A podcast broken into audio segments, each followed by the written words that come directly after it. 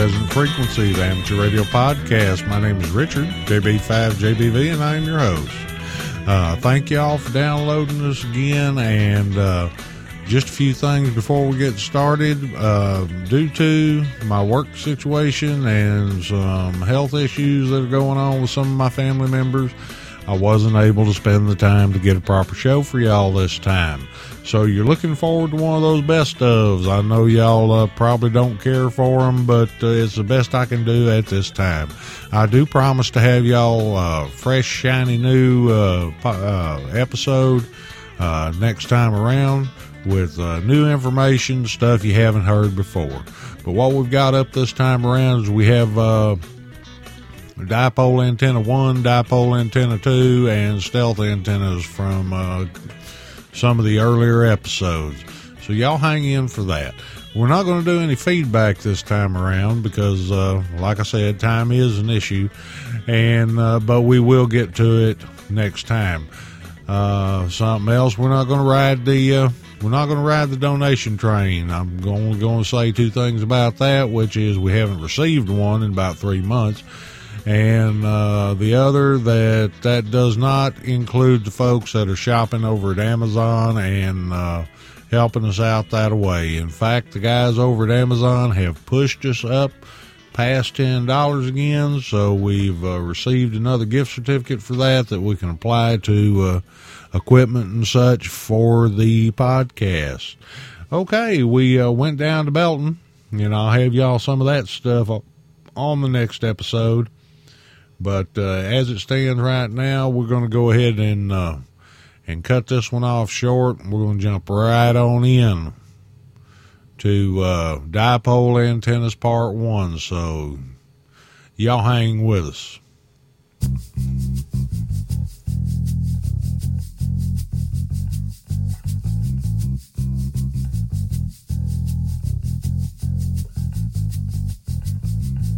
I'll never be you beast of burden. You know my back is broad, but it's hurting.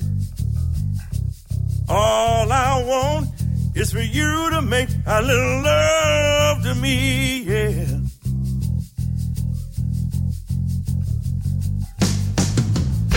I'll never be your beast of burden. You know I walk for miles my feet are hurt.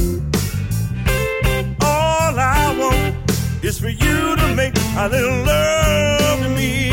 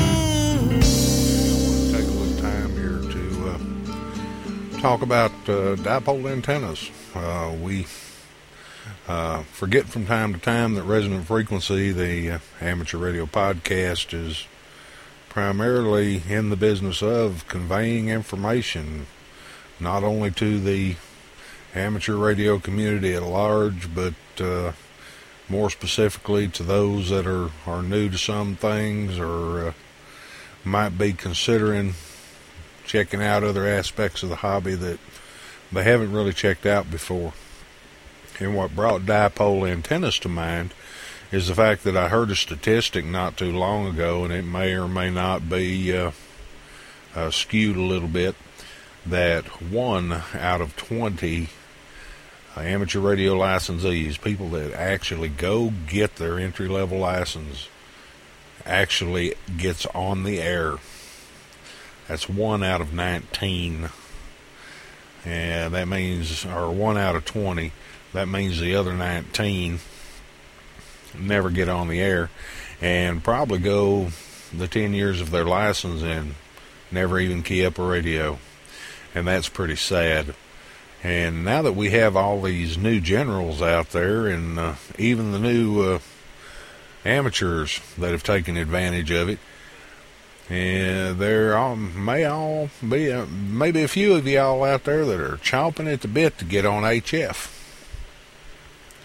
Now, getting on HF, uh, that right there is something that can cause enough frustration and aggravation that uh, not only will y'all never even key up a, an HF radio, you may just throw your hands in the air and give up the whole thing. But don't do that. in fact, uh, uh, I can guarantee you it's not as hard as you might think. So let's talk for a few minutes about the dipole antenna. You know, uh, the aggravation that goes along with getting on HF has to do with, uh, you know, most people want to go out and buy a thousand dollar radio, four or five hundred dollars worth of tower, a three hundred dollar or more HF antenna, a rotor if it's a beam, and they listen to some of that propaganda out there that says you have to have feed line for HF that has zero dB of loss on 10 gigahertz, and that's not the case. In fact, uh, you know, some of the feed lines that folks say are really crappy work pretty doggone well on HF. And considering that the vast majority of HF operators have never owned or ever will be able to own an amplifier means that there's a whole other world of possibilities out there. So let's dig into this just for a moment because the dipole is the simplest tool to have in your arsenal. Chances are, if you've been on the air for any length of time, you have most of what it takes to build one. And in fact, some of the things it would take to build one is pro- are probably laying around your radio room. Now, let's talk about wire a minute. Um, you know, there are different schools of thought. softer wire, stiffer wire, uh, single conductor, multi conductor stranded wire, uh, that kind of stuff. Uh, I've used all of the above in, at one time or another. Uh, I prefer to use stranded because it'll give you a little more, uh, a little more capacity due to skin effect than um, a single conductor would. But anyway, I'm straying off the path.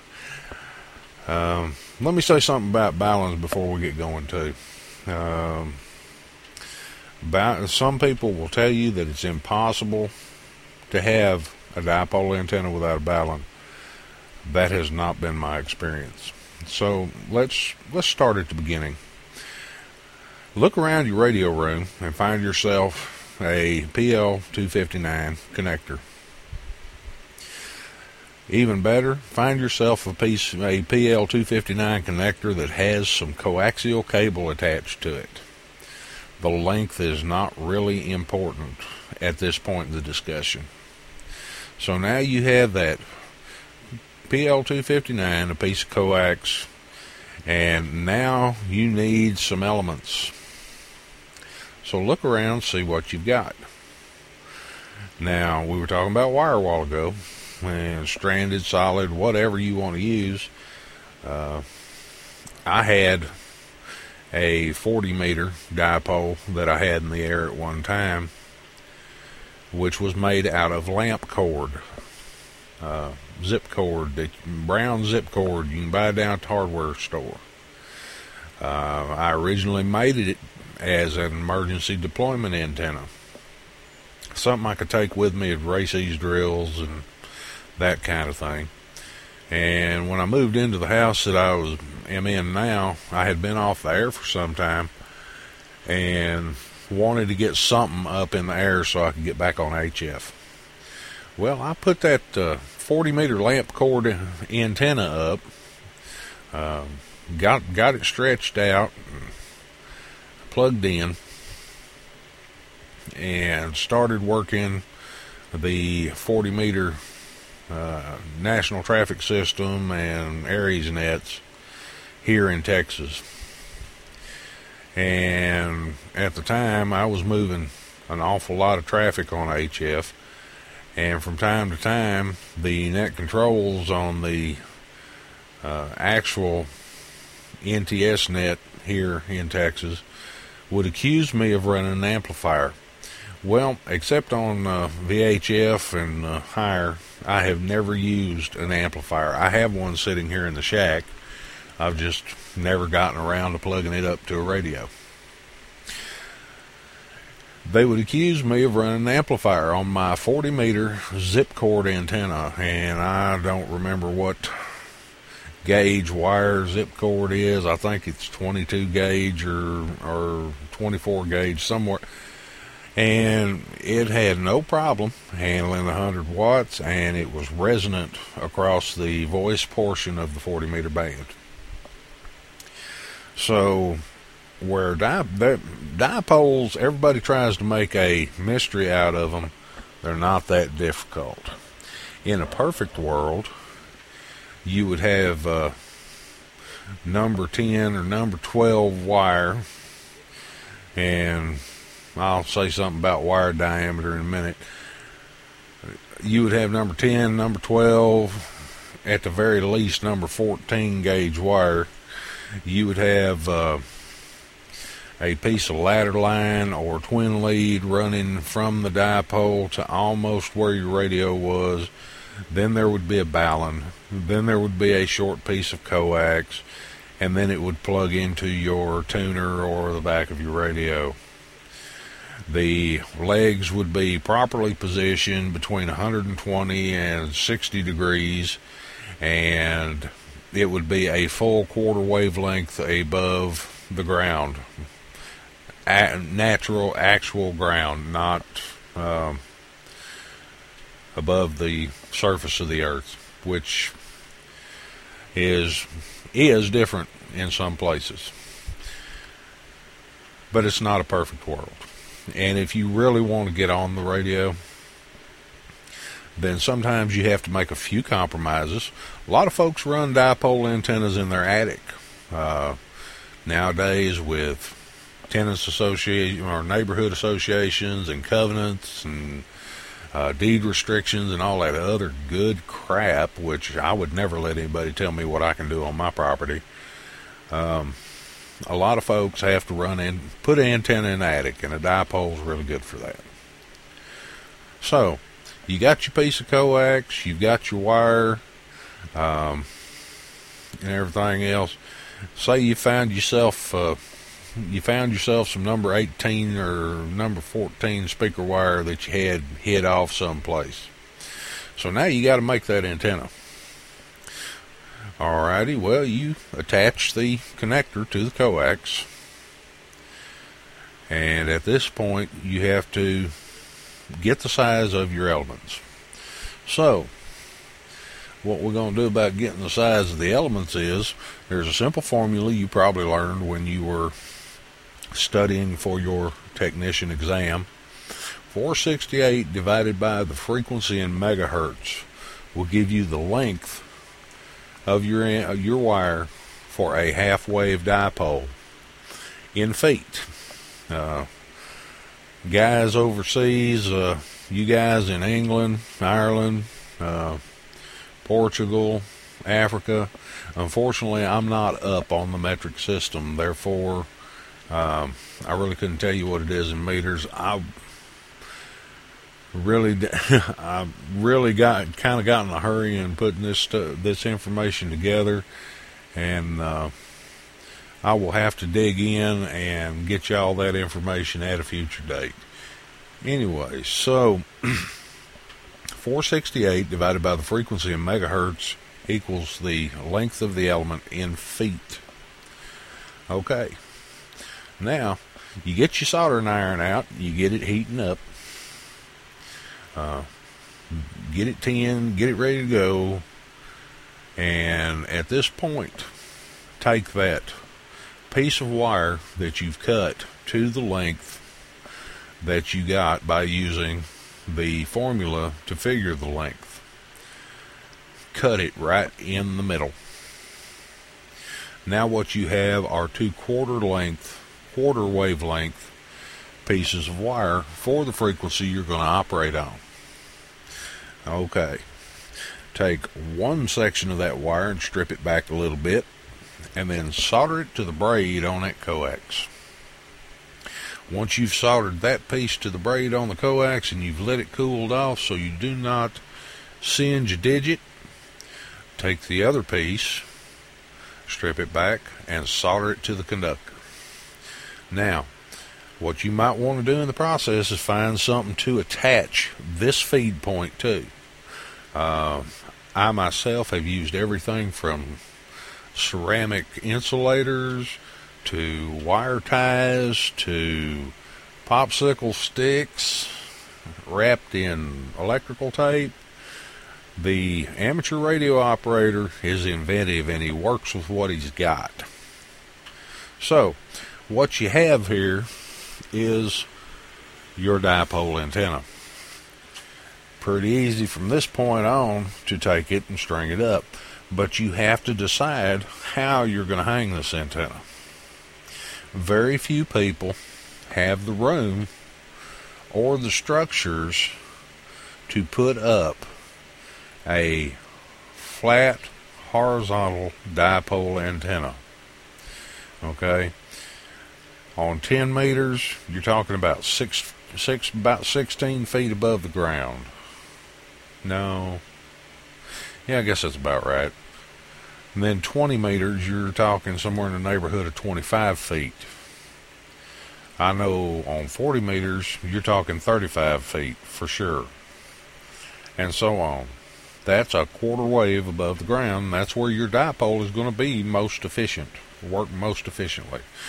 However, we've left some steps out in building this dipole, which will work and can be resonant so a perfect world has gone out the window.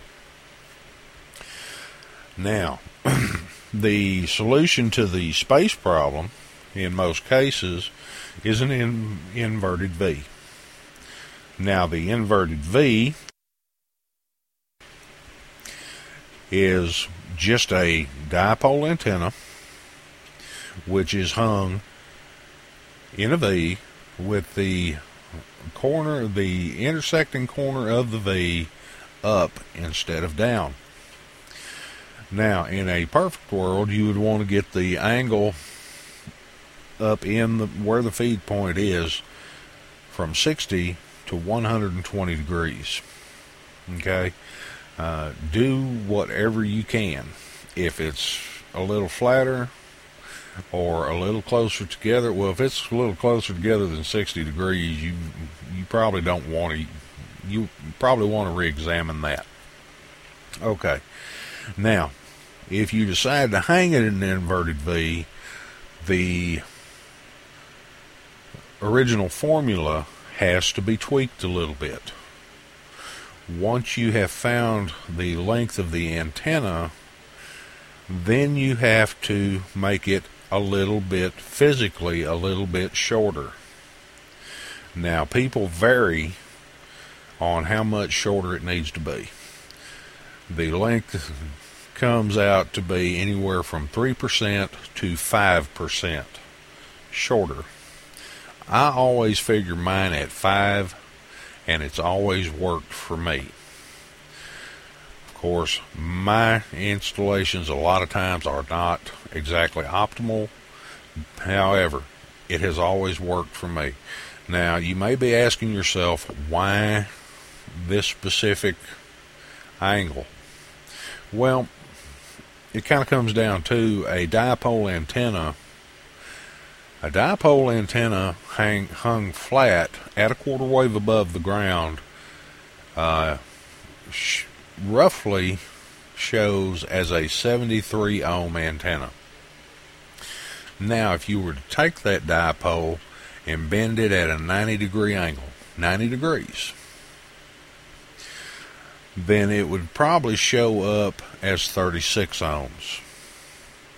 Now, these ground planes you've seen for uh, 11 meters, they present that kind of that they present that kind of impedance.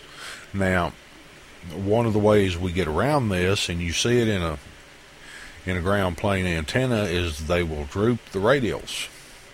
Well, when the radials are drooping 45 degrees, then you're talking about uh, basically the angle you need to have on the uh, dipole antenna to get the impedance in the right area.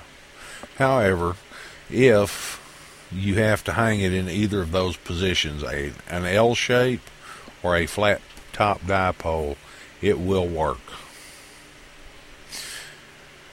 All right, so we've gone over the length, we've gone over uh, the ways you probably need to hang it. Let me talk about height above ground for a moment. Height above ground is uh, can be important depending on what you want to use that antenna for. Now, when I got licensed, we were told that it was very, very, very, very bad amateur radio practice to have a dipole or inverted V with their feed point less than a quarter of a wavelength above the ground, which is all fine and lovely. But if you have a 75 meter dipole, that means you need to have it uh, I believe it's 60 feet in air. Not practical for most installations. I myself have had 40 meter antennas at 30 feet, which is a little bit short of a quarter wavelength, and they have worked absolutely fine. Fine, I have worked uh, DX on them into into Europe, uh, Northern Europe, down into Africa, uh, couple of mid east stations, back the other direction uh, into Japan and Australia. Perfectly wonderful. Now, my 75 meter dipole that I had in there at one time, I worked Croatia, and Japan and Australia, you know, pretty much the same places. However, it was only 30 feet off the ground. And it took advantage of what uh, folks are calling nowadays near vertical incident skywave, or NVIS. Back when I got licensed, we called them cloud warmers because the closer that antenna is to gr- the ground, the uh, closer it is to the ground, below a quarter wavelength, the higher the radiation angle is. Therefore, the you tend to pick up stations closer in very well. So on 75 meters, I had no problem talking the five or six hundred miles into the state EOC in Austin, Texas. I'm in Dallas, the Dallas Fort Worth area, and had no problem talking into uh, the EOC in Austin, talking to guys in Houston, uh, that uh, the guys in Arkansas and uh, Oklahoma, without any real problems at all. But once again, I was also able to work DX on that antenna. Uh, you know, so uh, what I'm getting at at this point is the fact that it doesn't have to be perfect, guys. It really doesn't. At this time, I'm running a G5 RV. Less than perfect, I know. However, it does have the advantage of being able to use one antenna for whatever band I need to use if I have a tuner that will handle it. Now, let me steer y'all away if you uh, have a Yaesu, which I recently purchased one. I was a Kenwood man for years and years, and recently purchased a Yaesu, Uh, I think it's a FT 897. Do stay away from the Yaesu tuners. I purchased a F, FP30 with it, a FP30 tuner, which is the tuner that is made for that particular radio, and it wouldn't tune a resonant antenna to save its life. Uh, I'm really not sure what I'm going to use it for other than a paperweight. I had to go purchase an aftermarket tuner which could handle the G5 RV. Go figure. I've been running manual tuners for years, so this is my first uh, exploration into auto tuners. Okay. So, uh, I'm currently running a G5 RV. I've had pretty good success with it. I worked New Caledonia on PSK 31 with it. I've worked into Luxembourg on with it. Uh, it's really been doing me a good job. And for those of you who do not know what a G5 RV is, go do a little research out on the web, and at some point we may uh, dig into that a little further. Basically, it's a non-resonant antenna which uses another principle which principle which when I got licensed we were told was very very bad practice. It has a piece of twin lead on it which on some bands acts as part of the radiator. But anyway, that's another option for you guys to get on the air, the G5 RV, because they are inexpensive as opposed to some of the other some of the big commercially made aluminum antennas. Uh, you can get them from forty dollars to seventy-five dollars. Uh, I don't think I've ever seen one that was over a hundred, and uh, that right there is a great way to start. I'll tell you right now, you can work the world on a wire and 100 watts. Don't let anybody tell you you can't because I have done it.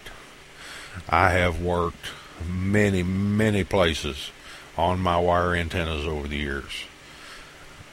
I, in fact, I run primarily wire antennas. In fact, um, I've had a couple of commercially made antennas, didn't really care for them. They were vertical antennas, so they were really noisy.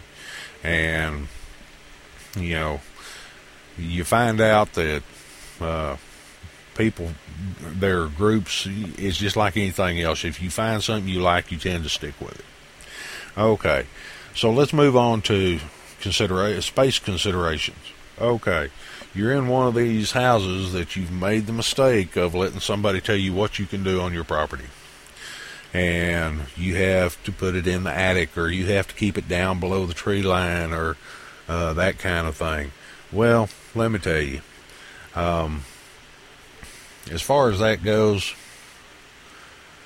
then you're probably going to have to make smaller antennas and look to improve your uh, situation on the hearing end of it. And there's a lot of tools out there to do that with. Uh, some people are on these zero, what do they call them? Zero clearance lots, zero line lots. I don't know what they are. Um, all I do know is it looks like the houses are butting up against each other. Uh, some people, some of the guys I know are on these lots, and they say, "I could never put up a 75 meter antenna." Well, sure you can. It's it's just a matter of do you want to. Uh, there are guys out there that use magnet wire to build dipoles out of, and at a distance they're virtually invisible. Uh, you have to make sure that you don't run too much power on them but then again, you know, you got you guys out there working at PSK 31, it doesn't take a lot of power. So, uh, my yard, the yard around my house, is probably about 100 feet deep by 60 feet wide. It might not might not be exactly 60 feet wide, but it's kind of close. So, if I want, I, can take a 30 foot push up pole that I picked up at the local home improvement center put it up behind the house using uh, an antenna mast mount and string my dipoles off that pole. And by doing that and drawing them back to the corners of the backyard, I've got a 75 meter antenna in there. In fact, that's uh, pretty much the way my G5 RV is set up right now because I have the uh, real 100, 102 foot G5 RV, not one of these uh, G5 RV Juniors that'll only go down to 40 meters, and it works perfectly well. My dipole is not completely vertical down the line of the pole. It leans a little, and it still works extremely well. Um, my 75 meter antenna was stretched out the same way. And at that time, I had a 75 meter coming off that was tied off in the backyard, and I had a 40 meter dipole that was uh, tied to some of the trees on either end of the house.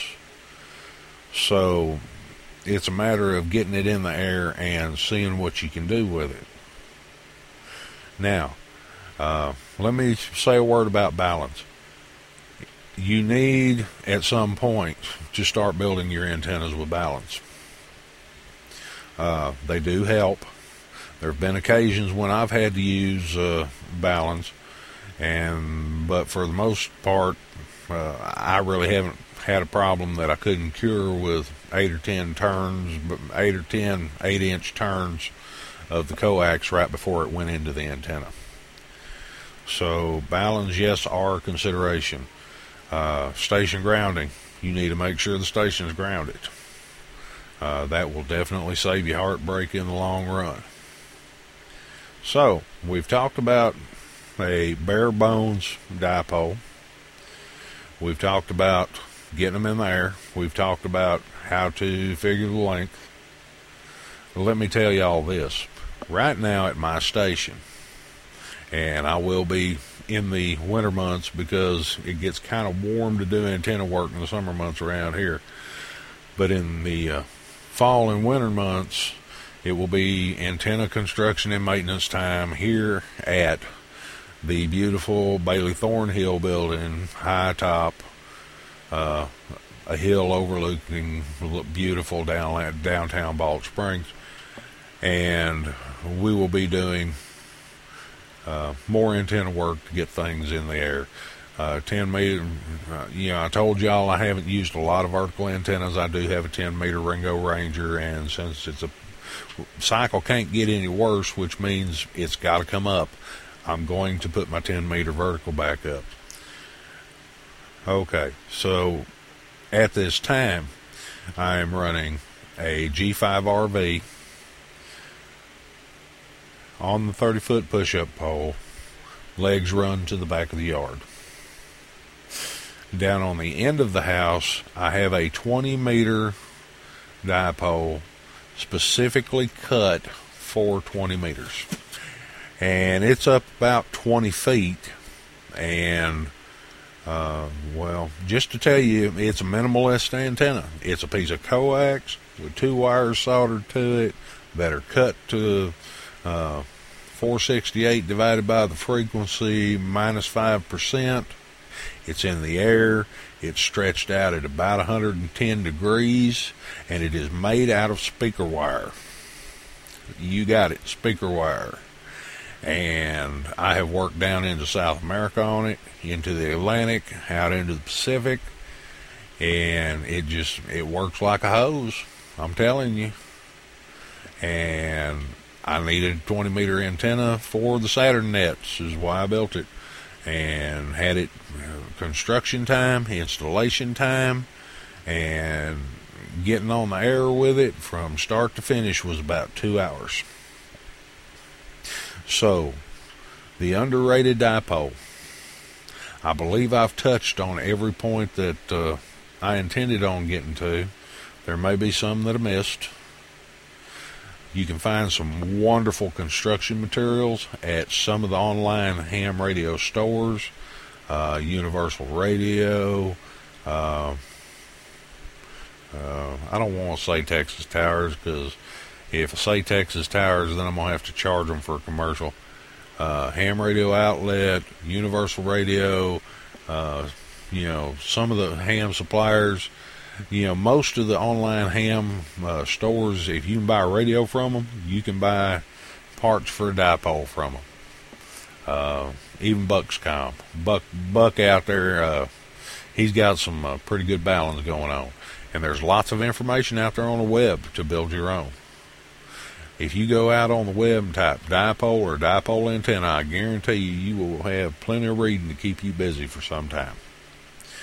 Okay if y'all have any questions on this, uh, y'all send me an email at kb5jbv at gmail.com. And for you old timers that uh, are sitting there shaking your head, if uh, you find that I am in error in any of the stuff that I've said, then you go ahead and send me an email too, because I want to hear your input. And the next time I talk about dipole antennas, I can add that information. Let me leave you with one final tid, tidbit. Uh, I really like to know who in radio over the years have been involved with stuff. And in my research, I did find that uh, of all people, Heinrich Hertz uh, invented the dipole antenna. And uh, for those of you who don't know Heinrich Hertz, he's the uh, he's the guy that uh, used to have his name on everybody's radio. At this point in time, he's only abbreviated. Yes, friends, uh, he he is the one that there are thousands of and millions of on your radio. Uh, of course, you'd know him as kilohertz or megahertz. So, with that. I think we've pretty much covered uh, as much as we can for dipole antennas in this particular session. And thank y'all for bearing with me as I stumble through this. And I really think it's probably about time to move on to the next segment.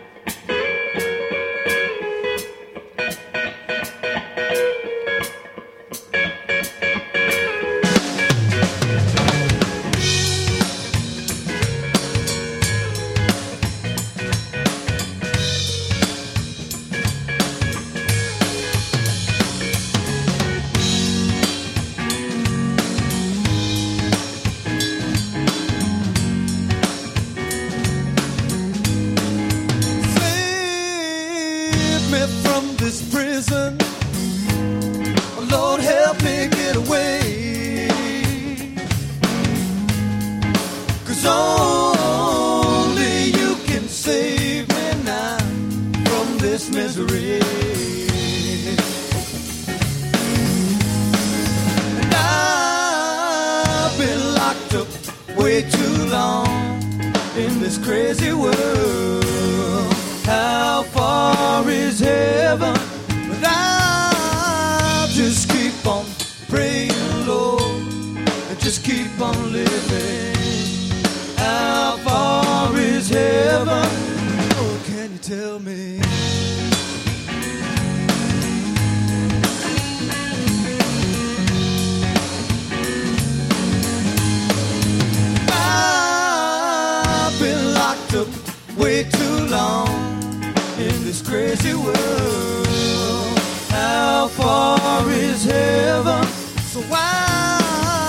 Just keep on playing low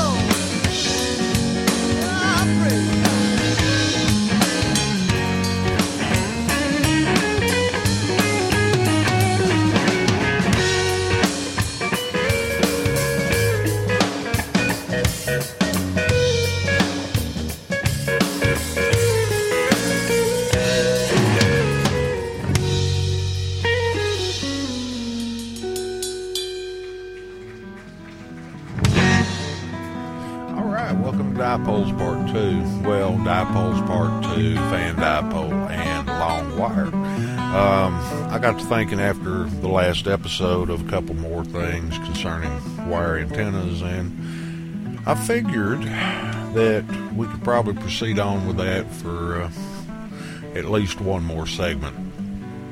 So, uh, last week we talked about baluns, the use of baluns, uh, building uh, dipoles that will work.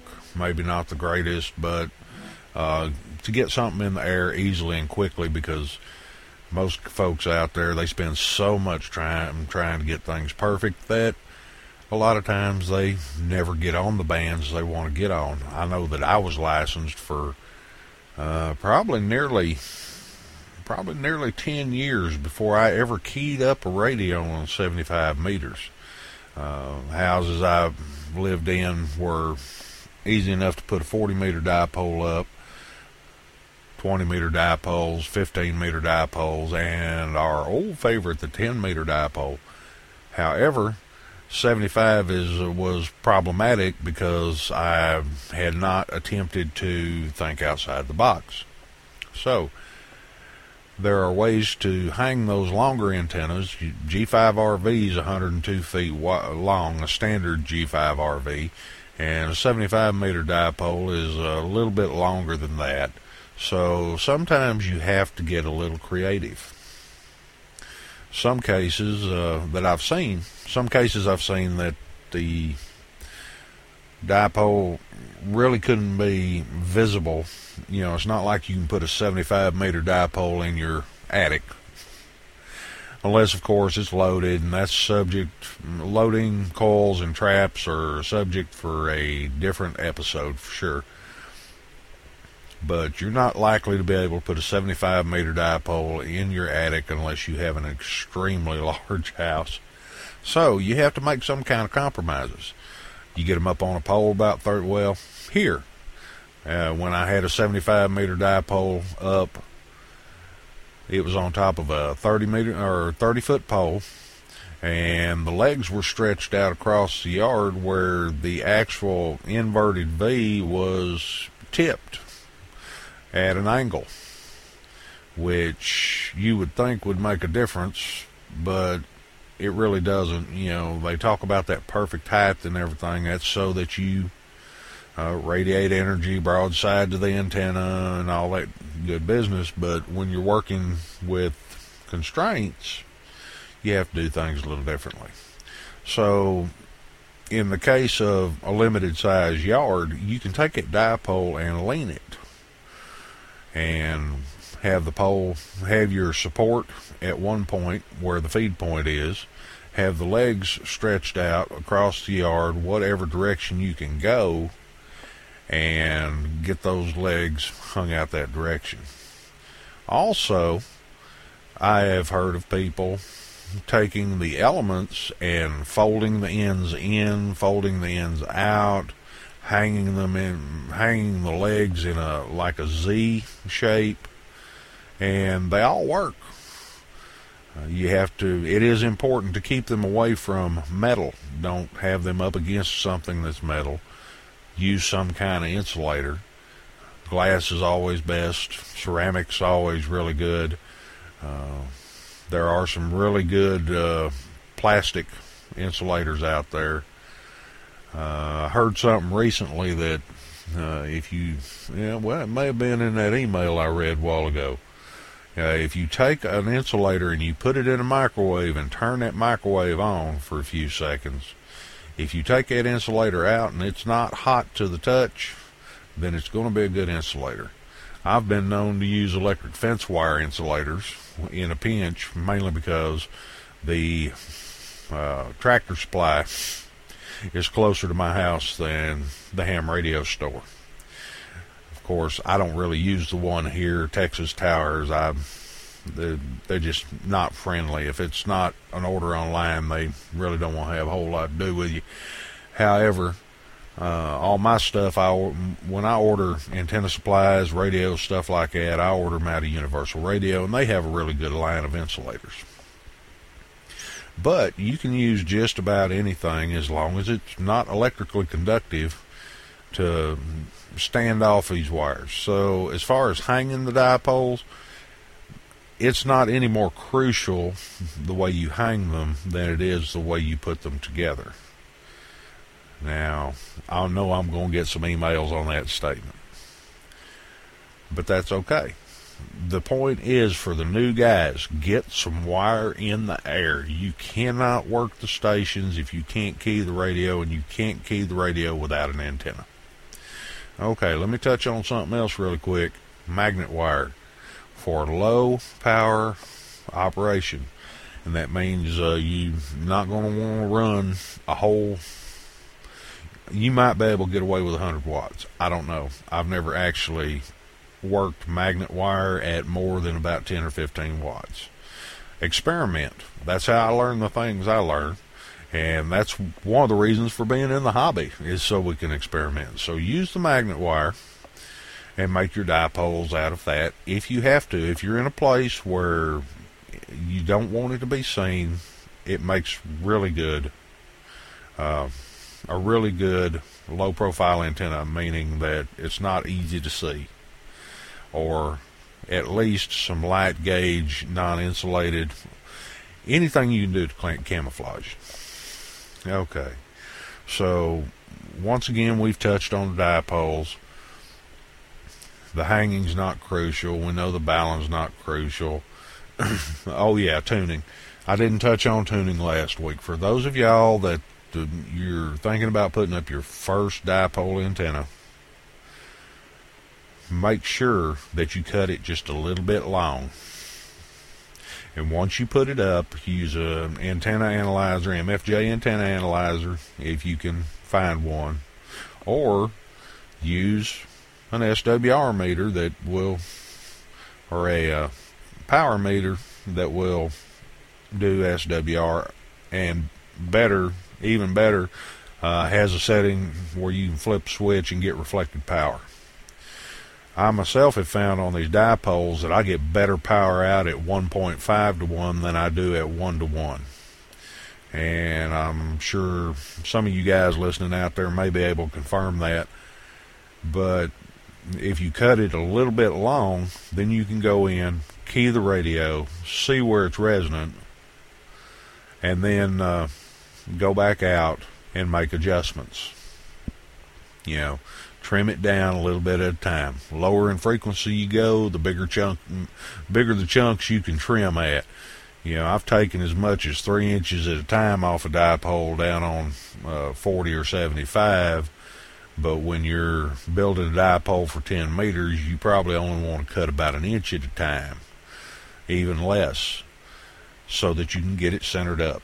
Once you get the antenna hung, you're going to have to tune it a little bit um, unless you're in, and even if you're in perfect, in a perfect installation, you're still going to have to tune it a little bit. You're going to have to make some kind of adjustments to get it where it needs to be. Tuner, tuner is something you use after the fact. Once you've done the best job that you possibly can to get that uh, dipole tuned, then you put the tuner in line.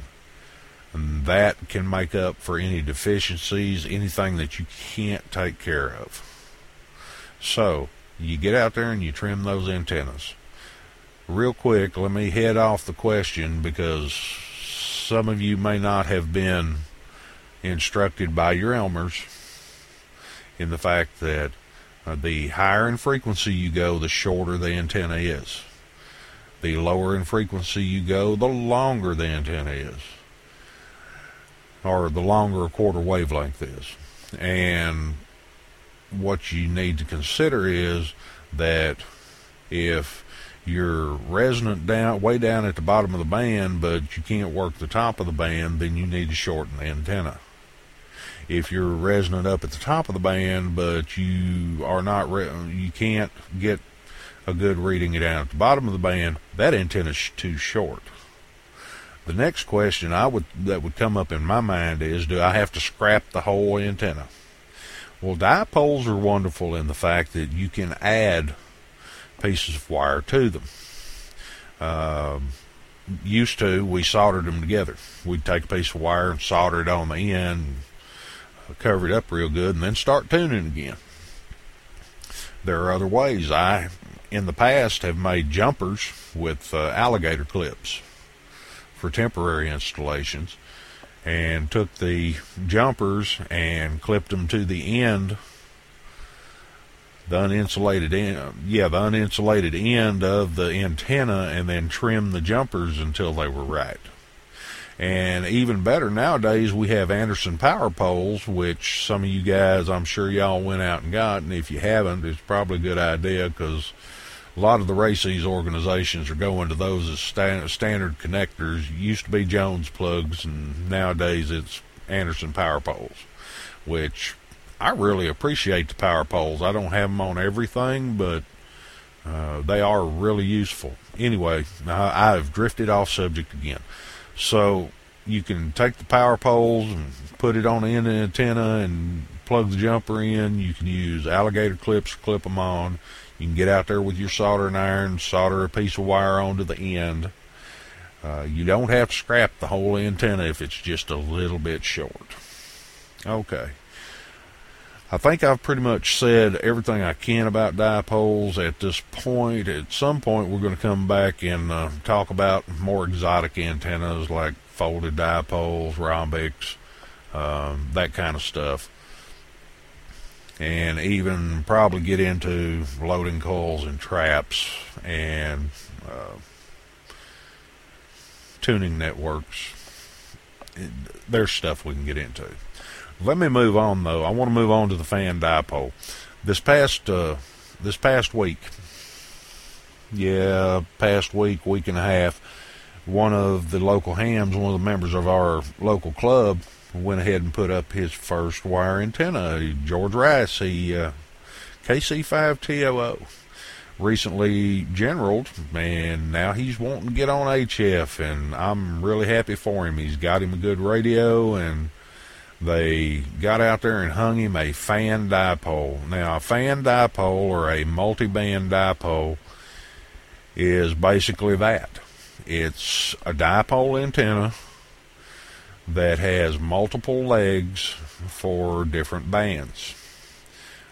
Now, I have never used one, but I have known a few hams that have and was partially involved in setting them up.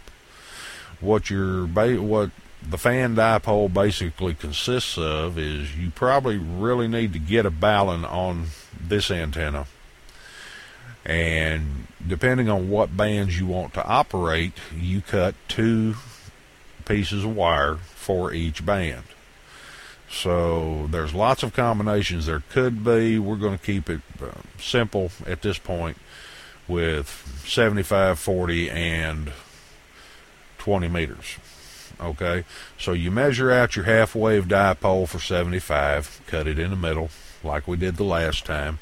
Measure out your wire for the 40 meter dipole, cut it in the middle like we did the last time measure out your 20 and cut it in the middle like we did last time. Okay, attach the legs just like you would. You want to attach three of each, or uh, you want to attach one of each, all three of them together. So on one side you have a a 20, a 40, and a 75, and on the other side you have a 20, a 40, and a 75. Get them attached, get them soldered, get them uh, some of you guys will probably crimp them, which is okay short term. But I've even seen guys that have used, once again, Anderson power poles to plug their elements in. But you do need a balun. So attach them to this balun and get them up in there. Run the run the balun up to the top of your support structure, whether it's a tower, a pole, a tree, whatever you may want to use. Okay, at this point, then you need to spread the legs out. You don't want them really together, or you want them as far apart as possible at this point. Some people will go ahead and hang them like one on top of the other. That way, they're only they only have to have two places to tie them off, one on each side. I've heard of this working, and their 20 meter antenna would end up being an actual dipole. The 40 meter antenna would hang about halfway, and then the lowest one would be the 75, and they would all be in a line attached to one structure. I myself, if I was going to run one, would go ahead and try and find out, find six different tie-off points so that I could hang them all in an inverted V fashion. But that's personal preference. It's my understanding it does work the other way, and you do get a little bit of a ground uh, grounding effect or counterpoise effect. Well, not counterpoise, grounding effect from the elements underneath on the higher bands. I, don't know. But once you get them up and tied off where you want them, then you have to tune the thing. Now, we have always, in the past, I've never had an antenna analyzer. I've always had to use a use a watt meter that uh, would show watts reflected power, watts forward, and uh, SWR. But in this case, we started on the lowest band we wanted to operate, which would be the 75 meter portion of the dipole. Trim it, tune it, trim it, tune it until we got it where we wanted it. Then we would move to the 40 meter portion and follow the same procedure. Then we would move to the 20 meter portion and do the same thing again. Now, it's my understanding that if you do it from the top down, 20 meters, then 40 meters, then 75 meters, you're going to end up with it way too short somewhere, and then you're going to run into problems. Then we have to go fix it. So, my suggestion would be start with the longest element, trim it, get it adjusted. You know, dipole antennas are not for the faint of heart. You have to put a little work into them. They work really well, but you have to put a little work into them to get them where they need to be. I have run, uh, at one point, I ran one dipole, well, my zip cord antenna, which I told you all about in the last episode. My zip cord antenna hung over this house for five years, and I never for a minute had one problem with it. Rain, ice, we don't have snow down here, guys. Ice storms, wind, whatever. Because I put it up, I built it properly. I built it to be tough initially because it was an emergency antenna, but I put it up. I t- made sure it was tuned up properly. I had it attached to good feed points with good insulators on it, and it hung over my house for five years. And I will guarantee you the insulation on zip cord is not designed for that. And the wire that's in the zip cord uh, ha- has a tendency, some people have told me it has a tendency to stretch. That was not my experience but that antenna was a fantastic antenna and the only reason I took it down is because it was starting to look like Marconi's station around here with a 75, a 40, two 20s, uh, and then all the little vertical antennas sticking up that I have to have around here for VHF and UHF. So the fan dipole, like anything else, is going to take a little work. Okay. Before we finish this segment, we're going to talk a minute about long wire. Now, some people, some people call anything, any antenna that's made out of wire a long wire antenna. Well, what we're talking about here, or the way I, what I consider a long wire is a, a random length long wire antenna is the long term for it. Random length long wire antenna. Well, the random length is not exactly random, and we'll get to that in a minute. First of all, if you're going to try and run a random length long wire antenna, the first thing you have to have is either an automatic tuner that will handle that or a manual tuner. And the reason I say that is because the manual tuners, everyone that I've ever seen, is set up where you can run a random length long wire. So having that is the first thing.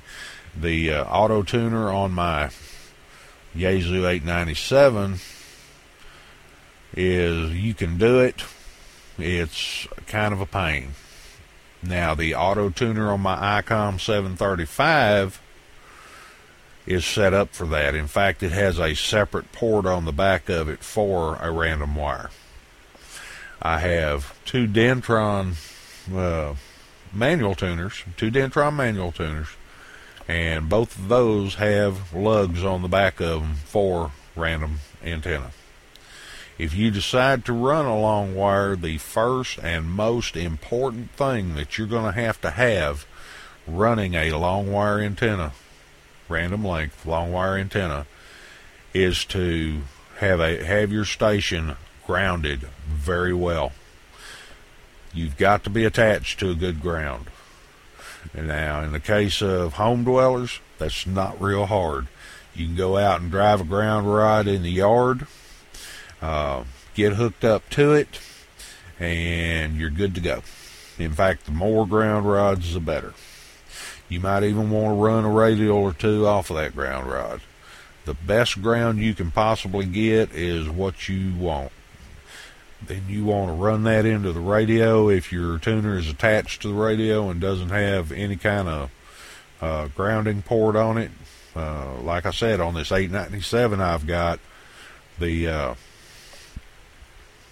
the antenna tuner that goes to it is attached to the radio, just slides on the side of the radio and atta- and bolts down. So there's not a ground, separate ground for the tuner. So if I was going to try and use that tuner for a random length long wire antenna, I would have to plug the antenna into the tuner or the wire into the tuner. Normally using a PL259, just go ahead and solder the end of the wire into the connector. And then I would have to depend on the grounding in the radio to get any stray RF out of the out of the way. On the manual tuners I have here, I can attach those to the ground wire directly. And even on that ICOM auto tuner for my ICOM 735, it has a separate ground lug and random wire antenna lug. So now you've got your tuner, you figured out, you know, what you're going to need to do where it's concerned. Then you want to string some wire. Well, once again, this is another one of those applications where the wire can be just about any gauge wire you want to work with. And once again, you apartment dwellers, y'all might want to consider magnet wire if you keep your power levels at a reasonable, a reasonable volume. and I myself have done done everything from speaker wire to number 12 enamel coated UV protected wire. I haven't used random wires a lot, but almost every station I've had, I at some point I had to set one up. Uh, around here, I the last time I set one up was because my favorite worked all states net has a 160 meter net, and I wanted to get down there and work a few states. So, you take your wire. The thing about a random length uh, long wire antenna is the fact that the length it can be random, but and the but is that it needs to be at the very least a quarter wavelength on the lowest band that you want to use it on. In fact, I think I had a hundred and something, 130 some odd feet of wire strung out across the yard for the last one I put up. The second thing is you don't have to get crazy about getting it way up in the air. Anytime I've run one, I've had it up in the air as far as I can reach over my head. And that is about nine, nine and a half feet. The last installation I had, it ran out the radio room window up a 20 foot pole across to a 20 foot uh, support I had for one of my dipole antennas about 15 feet away then I ran it down the fence line of the backyard uh, from that support to a tree in the backyard. Once again, about nine nine and a half feet in the air, and then down the back fence line to another tree. In a previous installation, I had it run up to the top of a 50 foot uh, 50 foot push up pole, back to the far back corner of my yard, and then down the fence line and then back up over the eave of the house. So the good thing about these antennas is they are versatile. And a lot of guys uh, use those out in the field for NVIS work. So you've got it up in air. Well, let's start from the beginning. You've got your tuner well grounded. You've got your piece of wire firmly attached to your tuner by a connector or a lug on the back of the tuner. Then you've taken it out and you've put it up in the air and attached it. Well, for you new guys, y'all listen. You don't have to get crazy about attaching stuff. Wire ties or nylon wire ties are one of the greatest things that ever happened. You can zip tie these guys just any old wire. You don't want to zip tie it to any metal unless you have to, but sometimes that's unavoidable. And try and get as much space between that metal and the antenna as possible. Run the uh, run your wire out across your yard. For you guys that don't have people telling you what you can do on your property. Uh, you can put up a good thick piece of wire, and that's going to put you in a better position when it comes time to work those lower bands. There is activity on the 160 meter band. Don't let anybody fool you. There's plenty of activity down there. Some of it's CW, some of it's voice. It's not a very wide band, but there is thing there are people to talk to down there. So I hope that this particular segment has helped y'all out. Uh, we are still working on other things. And when I get some time, I'm going to sit down and read through my antenna books one once again, and we'll talk about some other things. You know, one of the things I've always wanted to do, and did over at one of my friends' house, was uh, is load a push-up pole. Uh, over at his house, we actually loaded a 50-foot push-up pole so that he had a low-profile antenna, if that makes any sense but we loaded it up. He could operate all the way down into the 75 meter band with it. And he lived in a neighborhood that had co- covenants and deed restrictions, and nobody ever said a word to him because we were able to get, accomplish that. So I hope this has helped. Like I said, I'll go through my book and we'll dig out some more antenna information. We'll uh, at some point try and talk about loading coils and traps and stubs and all these other things because I know you new uh, new generals and the new extras that have come up from the tech. Y'all are probably needing some guidance. For you old timers, if y'all think I'm uh, incorrect in anything that I've said in this particular segment, y'all don't be afraid to send me an email because if I am mistaken from uh, what your experience has been, then I'd like to hear about that.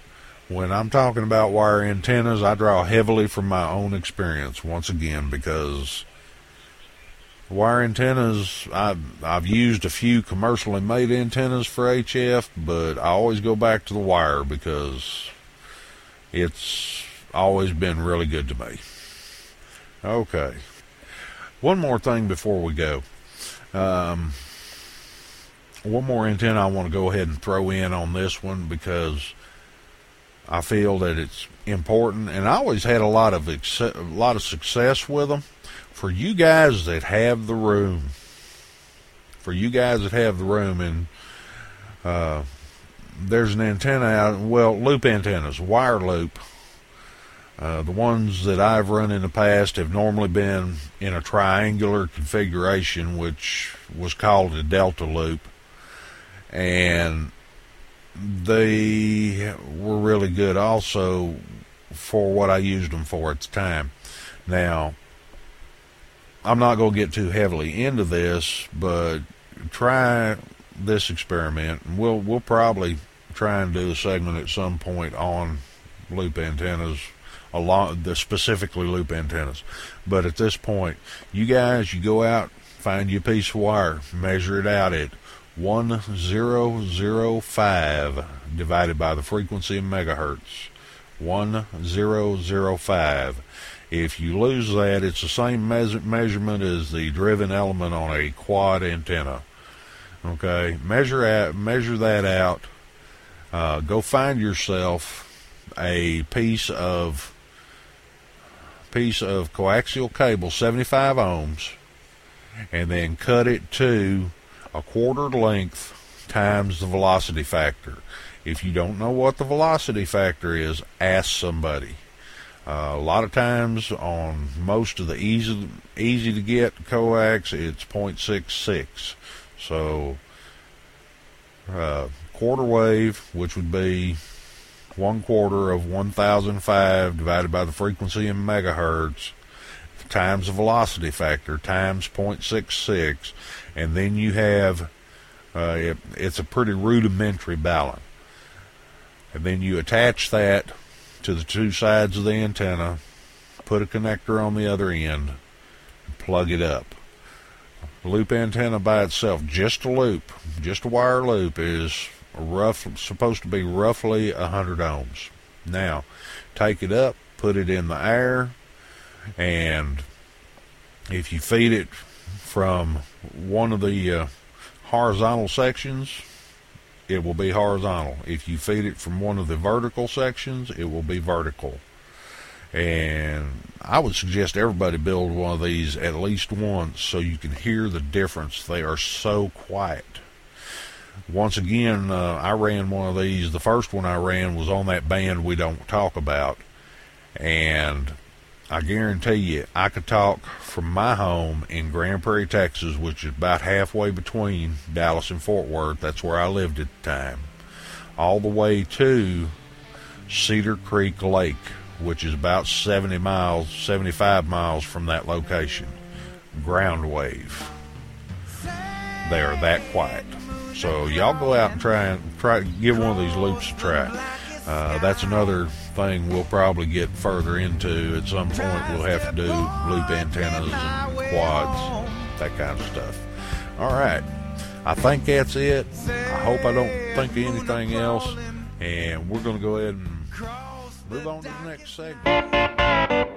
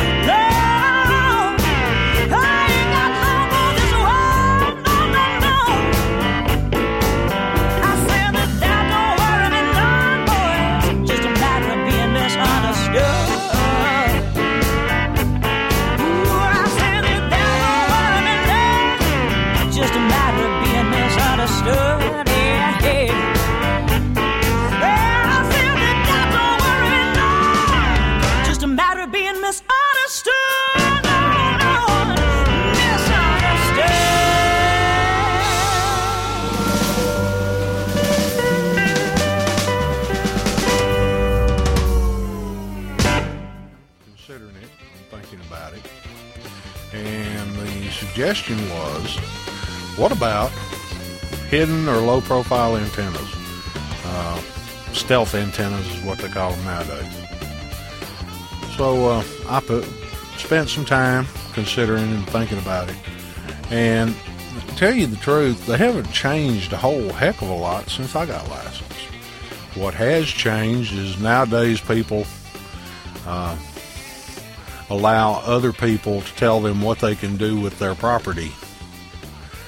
And I never have quite understood that because there's no place that I need to live uh, badly enough that I would give up my rights to live, live to do what I want to on my property. However, there are people who dwell in apartments, and I've had to deal with those challenges also.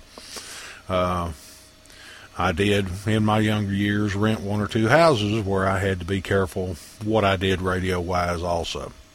So let's start at the very basic basic end of it. Um, when I first got on the air, all I had was a two meter handheld. In fact, my father uh, used it to bribe me to take my technician license because I really wasn't interested in VHF and UHF. You know, I got my license because I wanted to talk on HF, uh, most specifically 10 meters. Uh, having come from that other service we don't talk about, uh, it just impressed me no end the places you could talk to on very little power on 10 meters, so I was captivated by that. But my father used a two meter handheld, a uh, uh, what was it? ICOM 209RH, which was absolutely beautiful. And I decided I had to have it, so I went and studied and took my tech test. Well, only having a 5 watt handy talking and needing to get over the uh, uh, get over the hurdles of being a new ham and not having any antennas and not a whole lot of money to buy any. I started out very simple. Uh, inside the rental house that I lived in at the time, uh, I took a metal TV tray and stuck a quarter wave antenna to it and used that for uh, several months and was able to connect or talk to uh, the majority of the people around the county. In fact, uh, there was probably one or two repeaters I could not hit. That was the very basic end of it when I first got started. Uh, it was very similar when I got started on Packet a year or so later, except for in that case, instead of a metal TV tray in the living room, I used a metal trash can out in the yard. So the challenges people run across today, and I'm sorry about that, all this stuff, y'all, uh, the clearing my throat. Um, I spent some time in East Texas this last week, and the pine forest just does not agree with me. Anyway, moving on up the scale, uh, yes, I've lived in places where they didn't want me to put poles up, attach anything to the house, and that kind of stuff. But more than anything else, apartments. Apartments are a real challenge. Now, amateur radio operators, being inventive fellows that they are, I have seen everything out there from um, HF antennas made out of hummingbird feeders and flower pots. Um, one guy out there used a clothes hanger and a lot of dark colored wire and uh, uh, ladder line because it blended in real well with the background, so you had to be right up on it to be able to see it. Uh, but as far as apartments, I overcame my difficulties in the apartments by uh, I had a piece of angle aluminum that I went and took a quarter wavelength uh, mobile antenna stinger and mounted it to an NMO mount on this piece of angle aluminum and nailed it to the wooden rail out on my apartment balcony. I was living on second second floor at the time, and then running the cable inside to the house. Luckily, we were up on a ridge, and Dallas has a couple of ridges that pretty much surround it. And I was up on top of the ridge on the north side, so I could see from my apartment window out past downtown Dallas out into far south Dallas.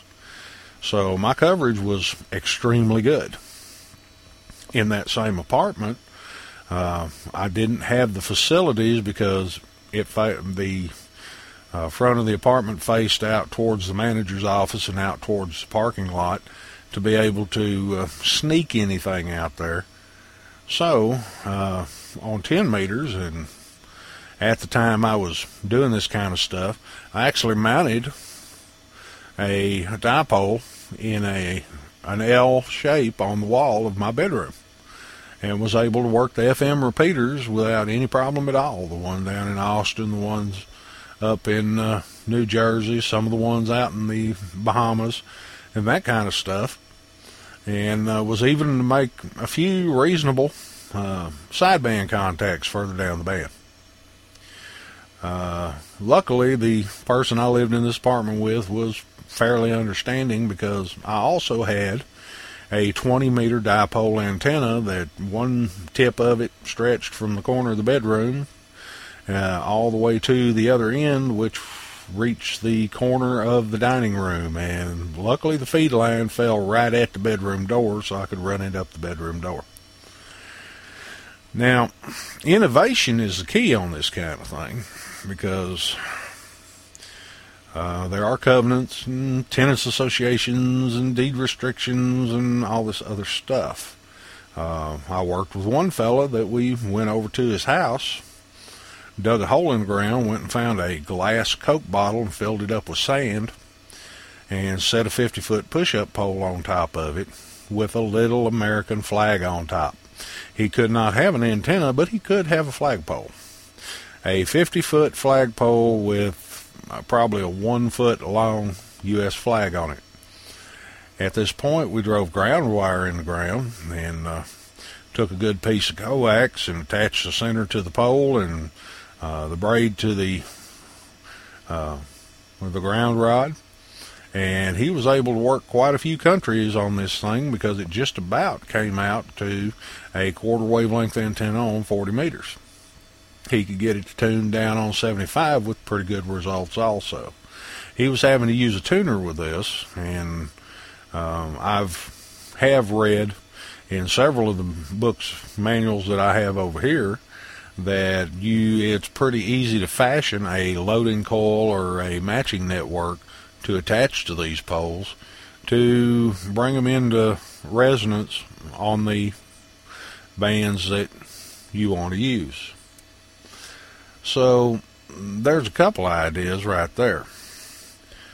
Um, let me tell you about the dipole in the apartment. I was able to work 23 countries on AmTOR in about six or 23 states. I'm sorry, 23 states on AmTOR in probably about six months using that setup and only working HF in the middle of the night so that uh, I didn't tear up channel 47 on the cable hookup we had in that building.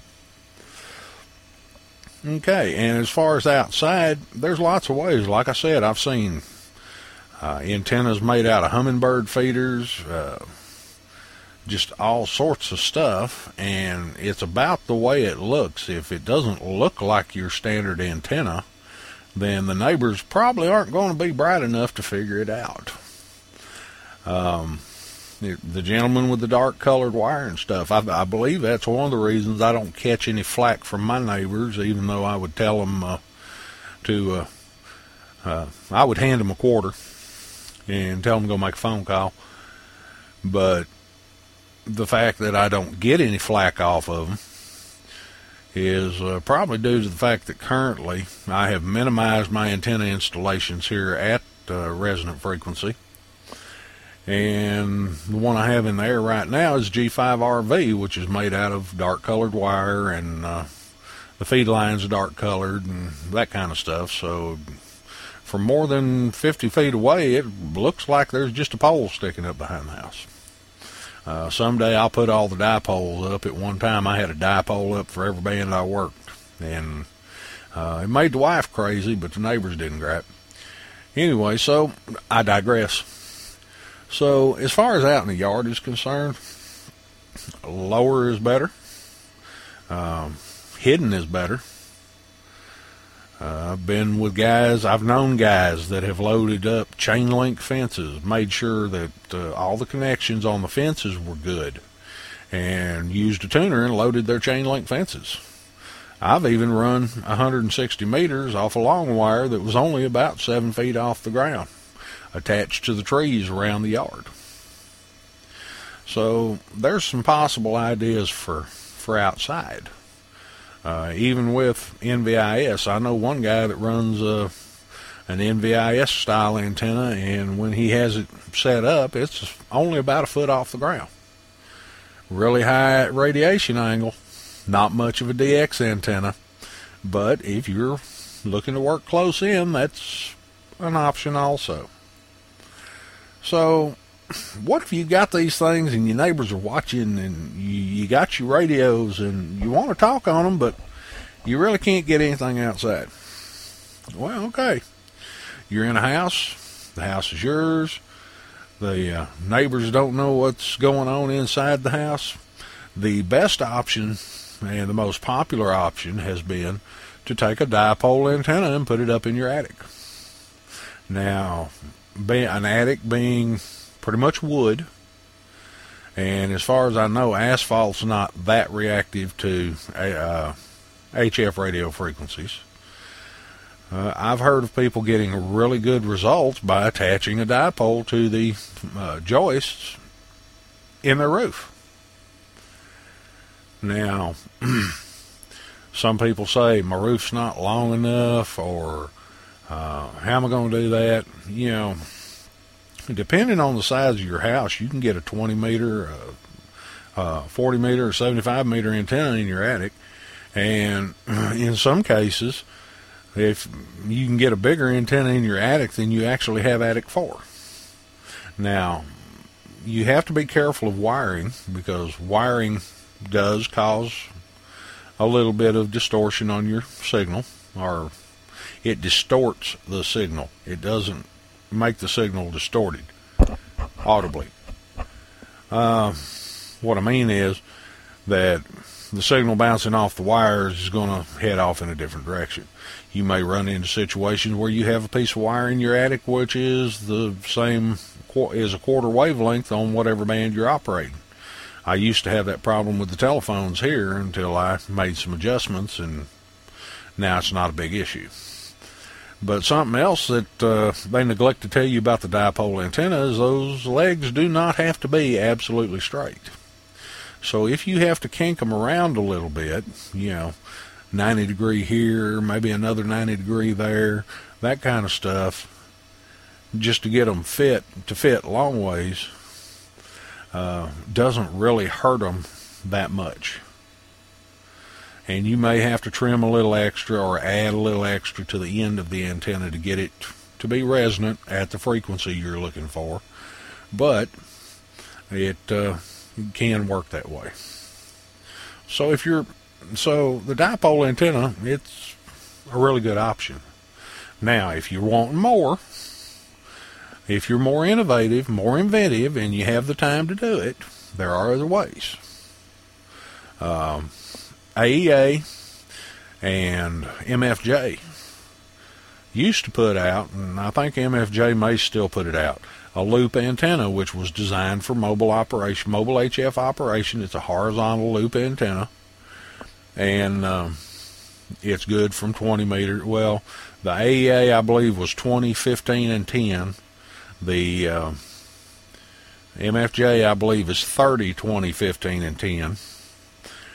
And you can take one of those and mount them in your attic. You know, once they're up there, you're, you're pretty much ready to go. They're going to work as well as they would in mobile operations for the most part. You might have a little difficulty getting out when it's raining outside, but you probably don't want to be transmitting then anyway.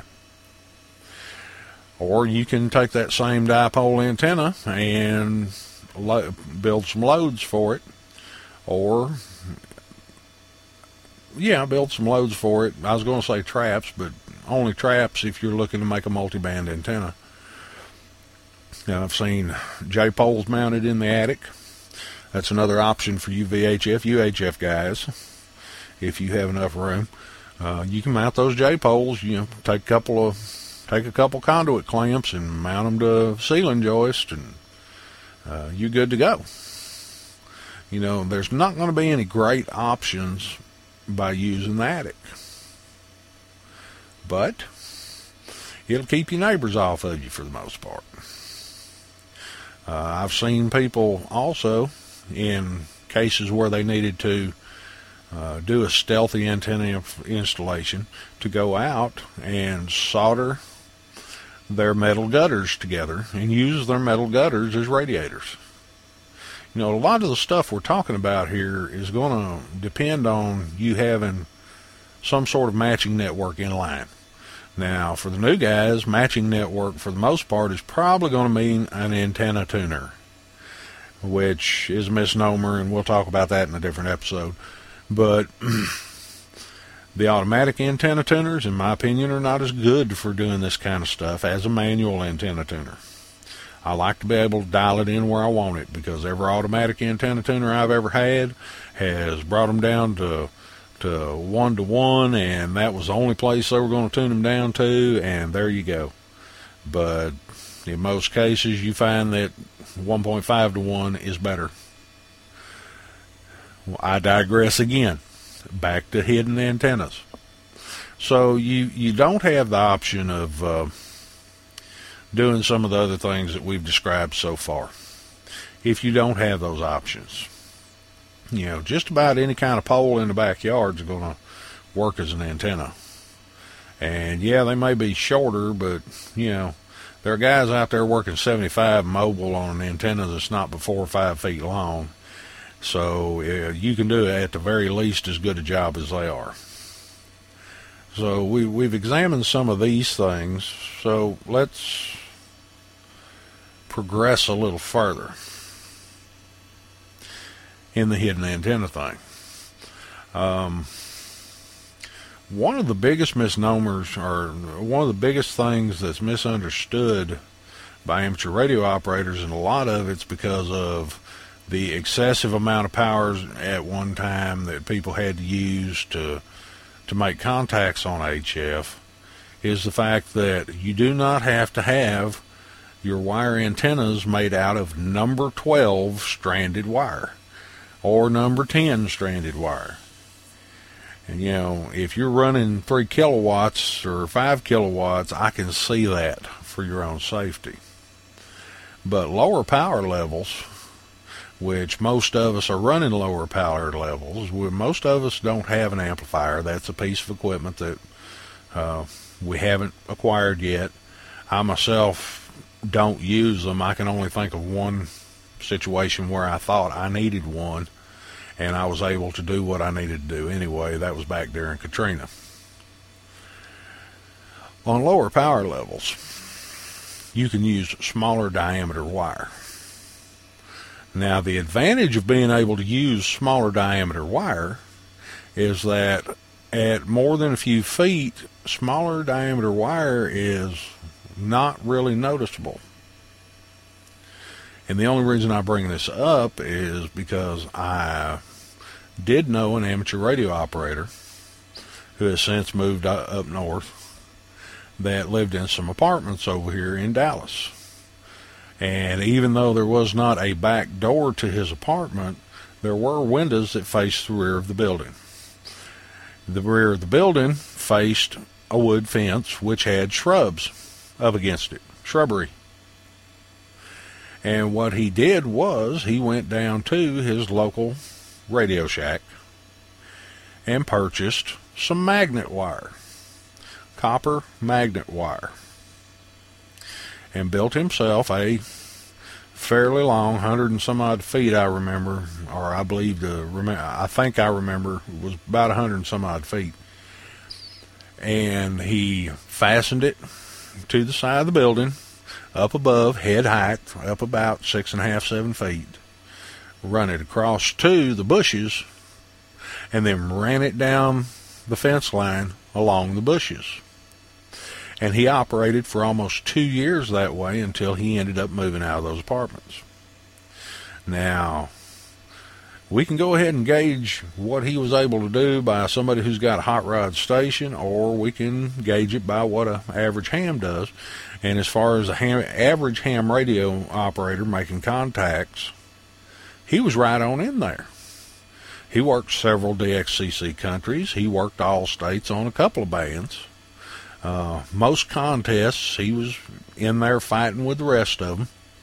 And uh, he was just doing a great job with this little old dinky wire that the extra classes back 20 years ago would have told you wasn't going to work.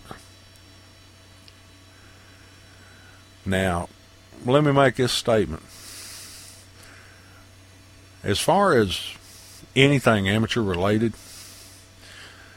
I have always looked at it and said, okay, if I do such and such, it may not work.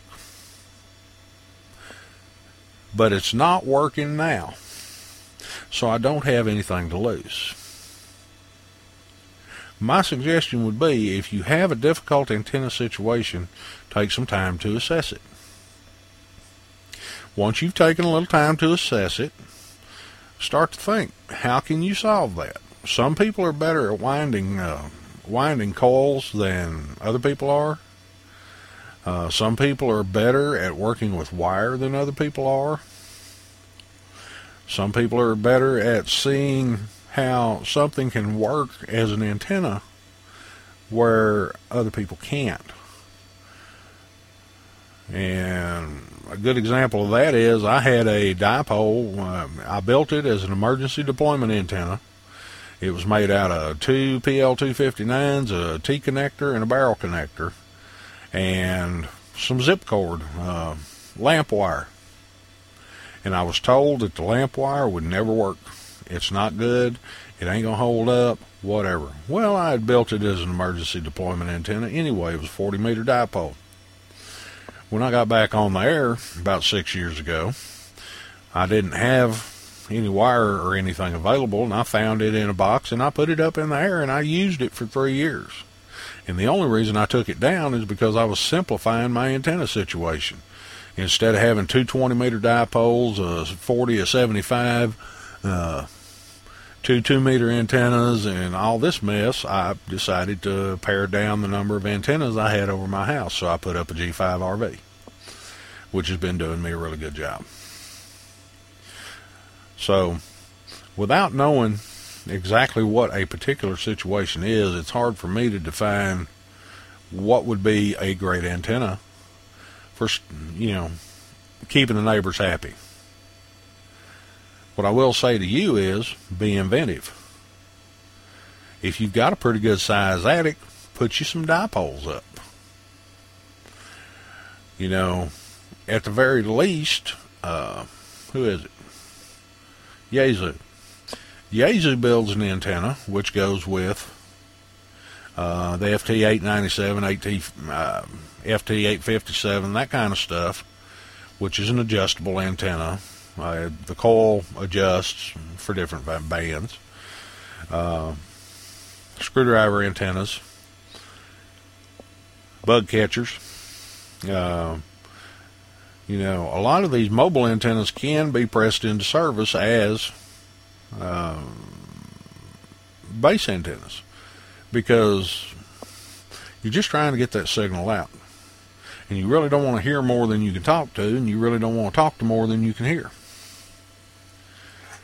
So, a dipole, uh, a loaded whip, just about any of this stuff can work to your advantage when trying to get on the air in an apartment, in a rent house, in a house that has covenants and restrictions and that kind of stuff. You know, I made the comment when I started this segment, I can't understand why somebody would, but you know, a lot of the guys I know that have covenants and restrictions and that kind of stuff, thinking back on it now, uh, they moved into their houses several years before they ever became ham radio operators.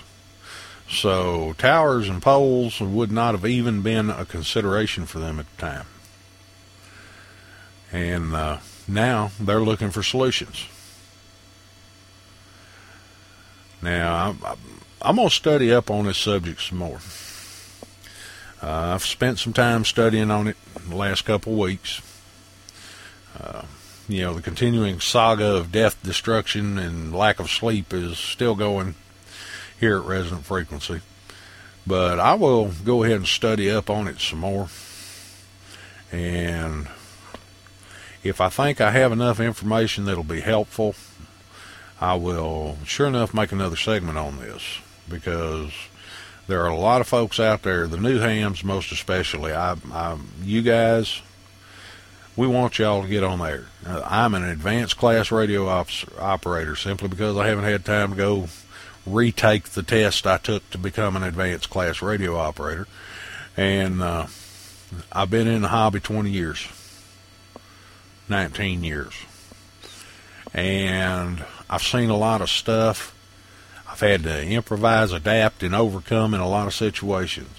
And I'll tell you right now, coming from somebody like me, we want you new guys to get on the air, get out there, figure out ways to make it happen. Because uh, it's not rocket science, it's just amateur radio. and uh, I'll finish this off with a story that uh, a buddy of mine over here keeps telling me. I keep bringing up Andy WY5V. He was uh, a guest on one of our early shows. And he and I will get to talking about stealth antennas and hidden antennas and that kind of stuff. And he gets telling me, uh, right up here about a about a mile or so from where I live, there's an apartment complex. And when Andy and his wife first got married, they moved into that apartment complex. And uh, he was there a little while, started getting that HF itch, and had to had to figure out a way.